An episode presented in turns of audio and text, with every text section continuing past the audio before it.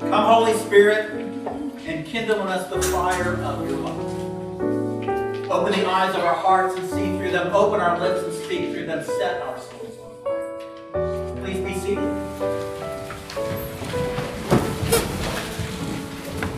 Today is the end of the church year.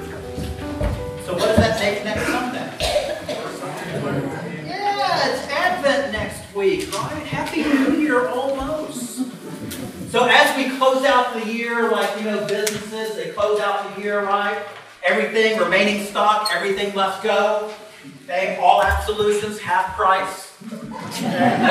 Confess your sins today, get ready for Advent. Christ the King Sunday. Today is Christ the King Sunday. And the King has taken his throne. He's taken his throne. The story of the crucifixion and the story of Jesus being numbered among the transgressors as was prophesied in the middle of these two thieves. And we remember Christ the King. Christ the King. Now, I've been in churches that have um, quite Catholic churches, Episcopal, but quite Catholic, and behind the altar you would find these large crosses of, of Jesus. Um, almost looking like Jesus was about to do like, remember, remember Wide World of Sports? Cliff diving from Acapulco? right? They get right to the edge, toes over the edge, right? And then they, then they fly, right? So it, it looked like diving board Jesus. It's called the Christus Rex. And apparently Jesus was an Episcopalian, or at least shopped at Almy, because he had one of these on. And there he was, quite dignified looking, looking out over the church as God and King. Also ready to stick a 10 point dive. A 19th century sculptor, Danish. You might know him, Keith. Bertel Thorvaldsen wanted to create a statue representing Christ the King. And so, if you're if, if you know about sculpting, they always make a model, right? They'll make a model first. And so Thorvaldsen made, made this model out of clay. And there's a, there's a structure that's underneath the clay that's supposed to kind of hold it all together. And it created this one where, you know, Jesus has his head up as he's looking out, you know, over, over his kingdom as the king, and, and his hands are kind of raised in this, this posture of, you know, I am in, in, in control here, I'm blessing the people, or I'm, I'm in control of things, right? Has this very kind of powerful appearance as the king. And he constructed this model out of clay, and, and I don't know if it was like the, the damp air, or maybe there was too much moisture in the clay, or, or just too much clay for that, that inner structure to hold. But when he came in the next day, his model was ruined. At least maybe that's what an artist would think, because they intended one thing. He came in the next day, and, and the head of this, this model, instead of kind of being up and out, looking out, in control, in charge of everything, the head had drooped. And the arms had gone from this down to this. Down to this. And he thought about, yes, okay, what'd you say, Carolyn? Perfect. Yes, perfect. Absolutely perfect.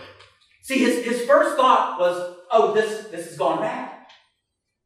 But then in that image of, of the king whose eyes are down, the humble king. And in fact, the king, instead of looking over us, the king who now sees us in our woundedness, in our brokenness, and our struggle, the one whose eyes are cast down because, because that's where we are. We're, we're, we're, we're the broken ones who he is Lord and Savior for. And his arms are, are instead of over like this, they're, they're, now, they're now like this.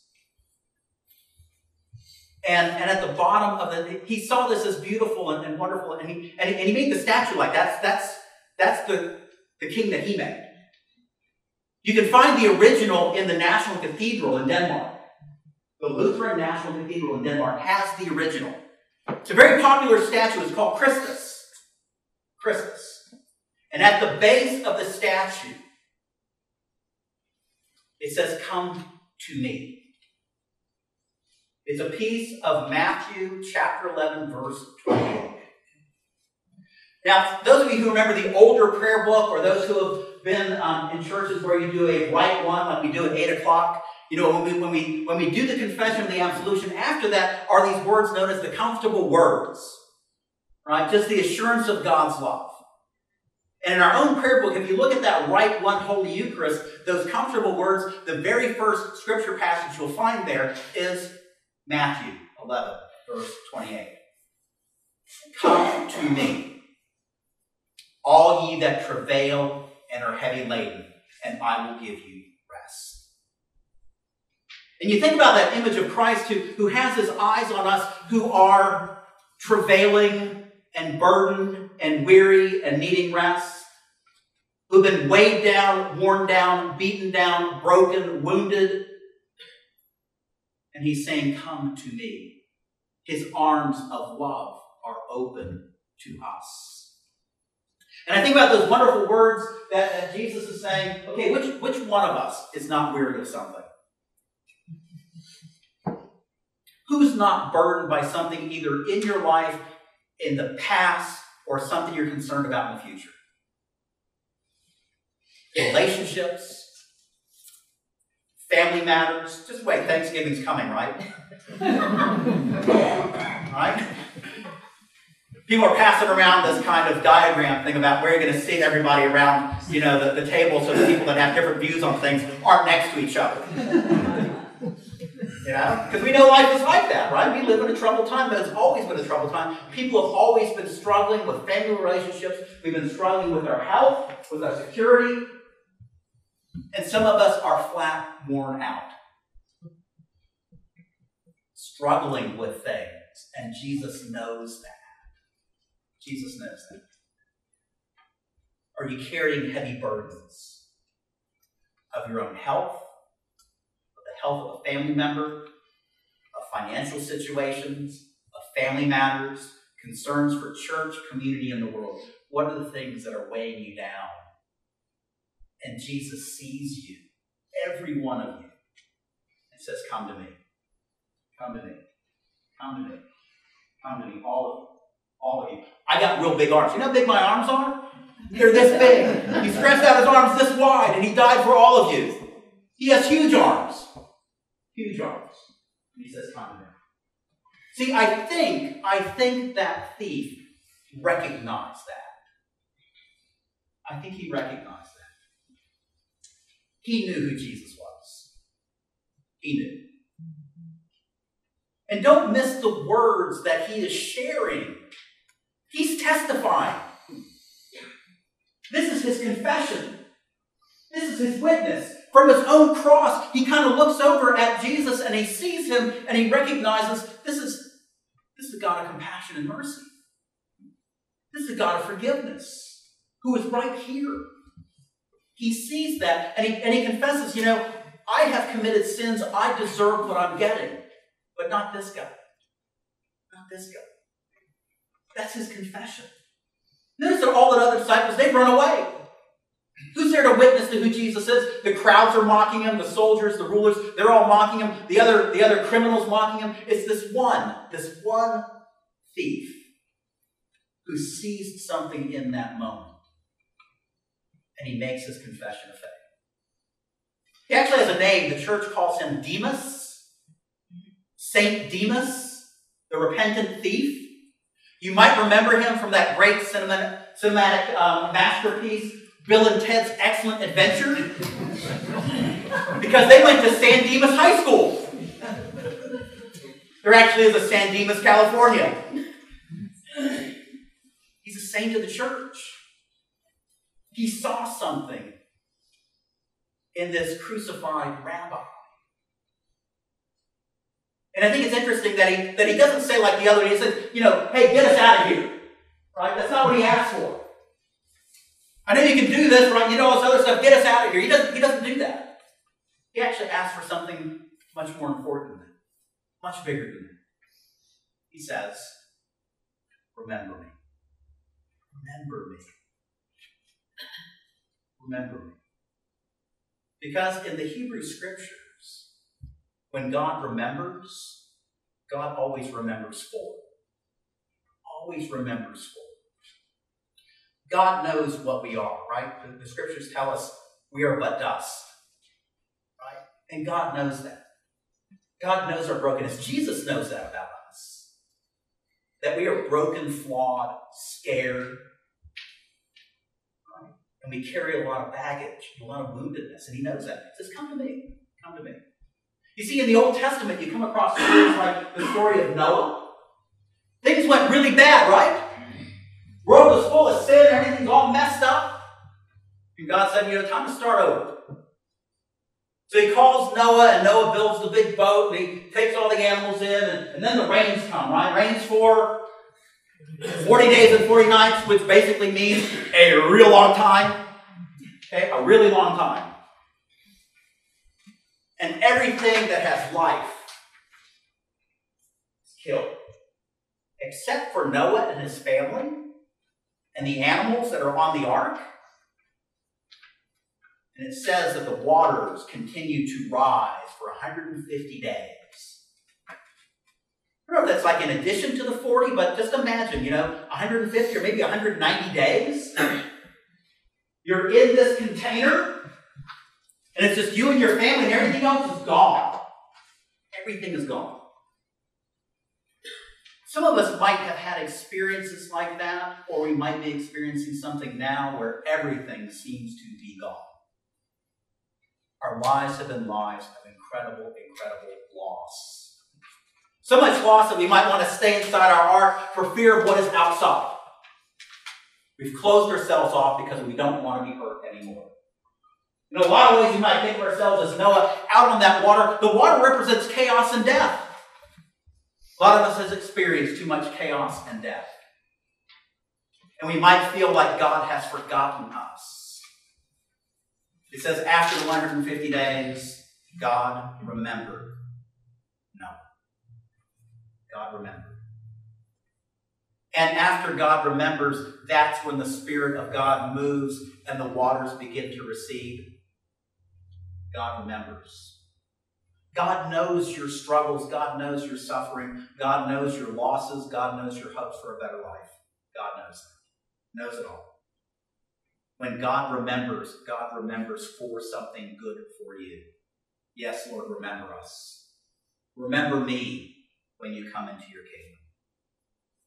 Another example, there's a, a woman named Hannah that you'll find in the first chapters of the book of Samuel, First Samuel. Remember the story of Hannah? Hannah had a husband who was a devout husband, Elkanah, and had a co-wife because Elkanah had a second wife. know what he was thinking. Come on.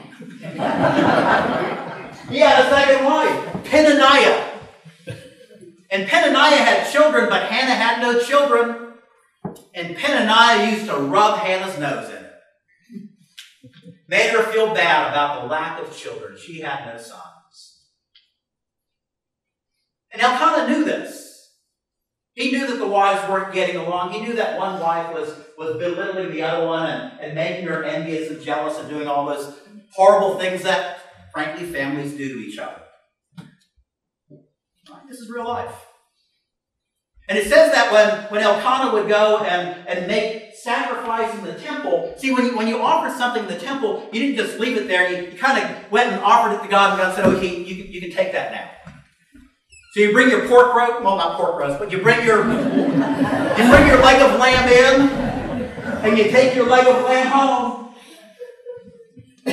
Right, Andy? All right. And it said that Elkanah would always give a double share to to Hannah because he saw her suffering, her grief that she had no child. To try to make up for the ridiculing, perhaps, that she was receiving from, from the co-wife, Hananiah. Gave her a double portion.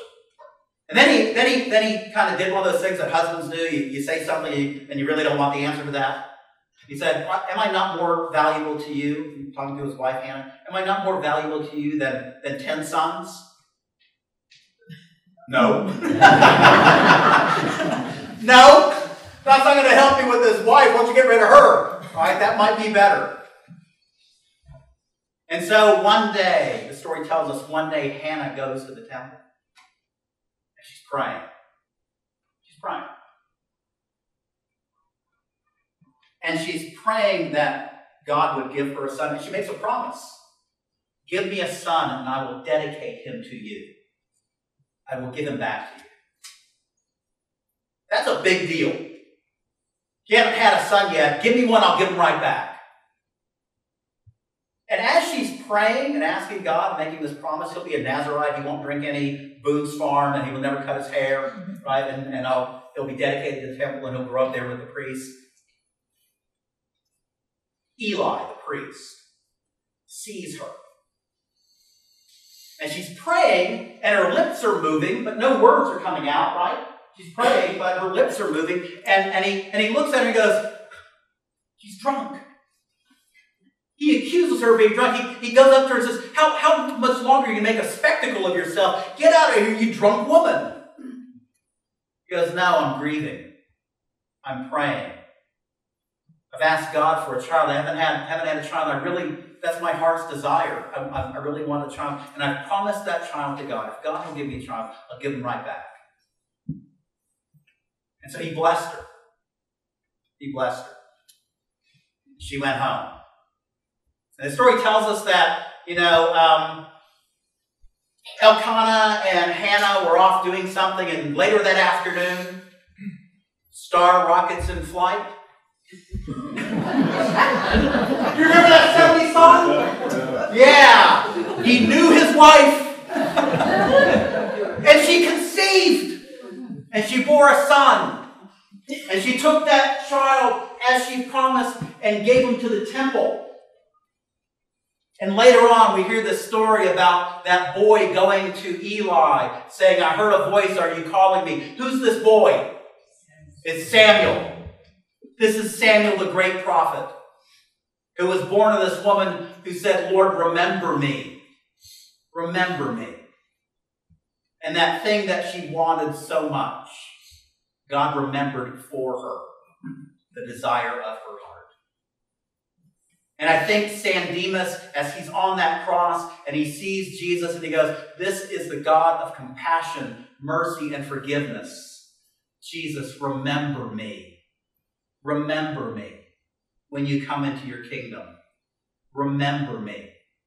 Remember me. And I think all of us need to remember that. To remember that. What is it that is weighing on you? What's weighing on you? What's hurting you? What are you suffering under? What is the weight you're carrying? What is your woundedness? Is it something personal? Is it, is it an illness that has affected you? Jesus, remember me. Jesus, remember me. Remember the cancer that I'm carrying, Jesus. Remember that. Is it a child? A family member? A child? Is it a brother, a sister? Is it a grandchild? Who is it you want Jesus to remember? Is it brokenness in your family? Jesus, remember my family. What is it you want Jesus to remember? Because he is that God of compassion, mercy, and forgiveness. He is God, and when God remembers, God always remembers. And he says to us, Come to me. Amen.